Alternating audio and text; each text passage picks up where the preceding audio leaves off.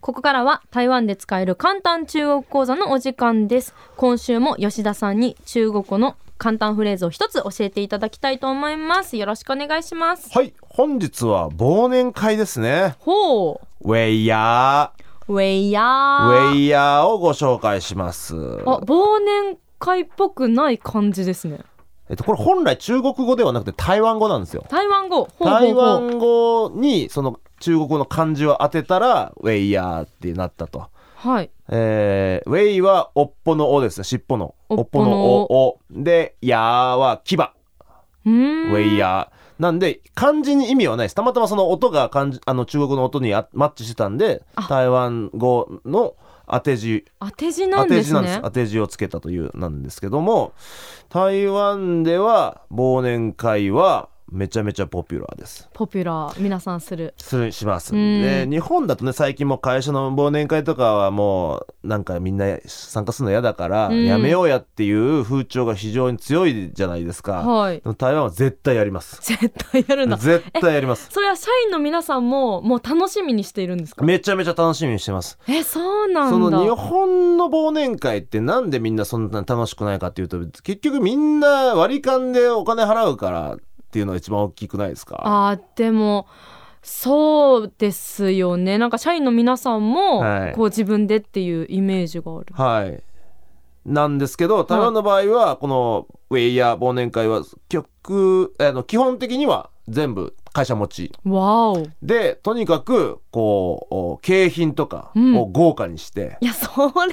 楽盛しいり上げる、それやっぱ楽しみになるじゃないですか。は景品がこう iPad とか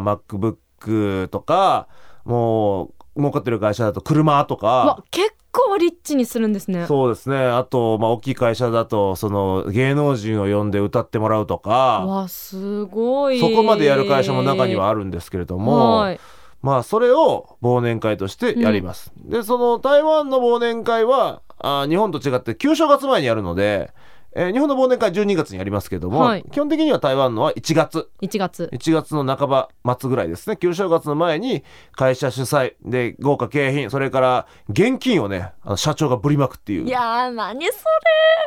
欲しいちょっと並びたいですね私もよくあの「はい社長と乾杯したら、え1000元2000元1万円あげるよ」みたいな感じでこうもう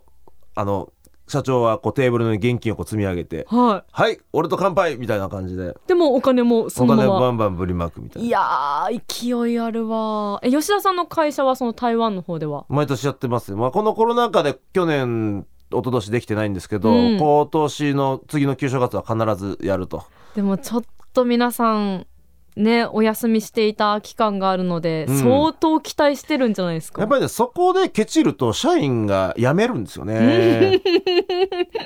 えその次の年に関わってくるんですねはいあのー台湾ってボーナス年1回なんですよ日本は夏と冬の2回ですけど、はい台湾の商習慣としては冬の、まあ、旧正月の前にボンとボーナスを出すのが習慣でしてまあそれもらったら旧正月後にもうやめるっていうのが結構こうあるあるなんですよ。シンプルあるあるなんですよわかりやすいですねなんでやっぱりそうしないためには大盤振る舞いをすると。えーケチらないというのが大事になるので、はい、まあ、逆に言うとその旧正月前っていうのは引き抜きの試合みたいなみんな水面下でねこううん、もうあの旧正月後にやめるんでしょううち来ないみたいなのをこう水面下で動いたりはしてるんですけどはいまああのそういうのもあってやっぱり盛大にやらなきゃいけないと盛大にうちは今年というか次の忘年会ウェイヤーは、う日本で開催するので台湾オフィスの社員は全員ご招待ご招待と東京に連れてきます日本に来るんですか、はいもう全員呼びましたすもう飛行機取り取らせましたもうその時点でもうかなりビッグイベントですよねはい、でみんなで箱根行こうっていう話でおー箱根の温泉でもうジャパニーズトラディショナル宴会をやるっていうわーお総勢何名くらいですか20 20数名ぐらいかなだと思うんですけどすごいなはいまあ、ここははケチっちゃいけないんで去年も一昨年もやってないんでいやー恐れ入りましたななんでウェイヤーっていう、まあ、台ウェ湾イヤーならではこれは中国大陸にはない小習慣なので、うんうん台湾独特の、まあ、習慣ですね。いやもう聞いてるだけでもうちょっとウキウキしちゃいそうな、ああ、はい、ウェイヤーでした。我々もじゃあウェイヤーやりますかじゃやありたいですウェイ札ヤ幌へー。札幌ウェイヤウェイヤー、ウーやェりイヤましょーうおいい ですねウェイヤー。あーいいですよはい、覚えました。ありがとうございます。フレーズの復習にぜひ、ポッドキャストも活用してみてください。ポッドキャストアプリで、台湾で使える簡単中国講座と検索しますと、最初の方に出てきます。ぜひ、登録して繰り返し聞いてくださいね。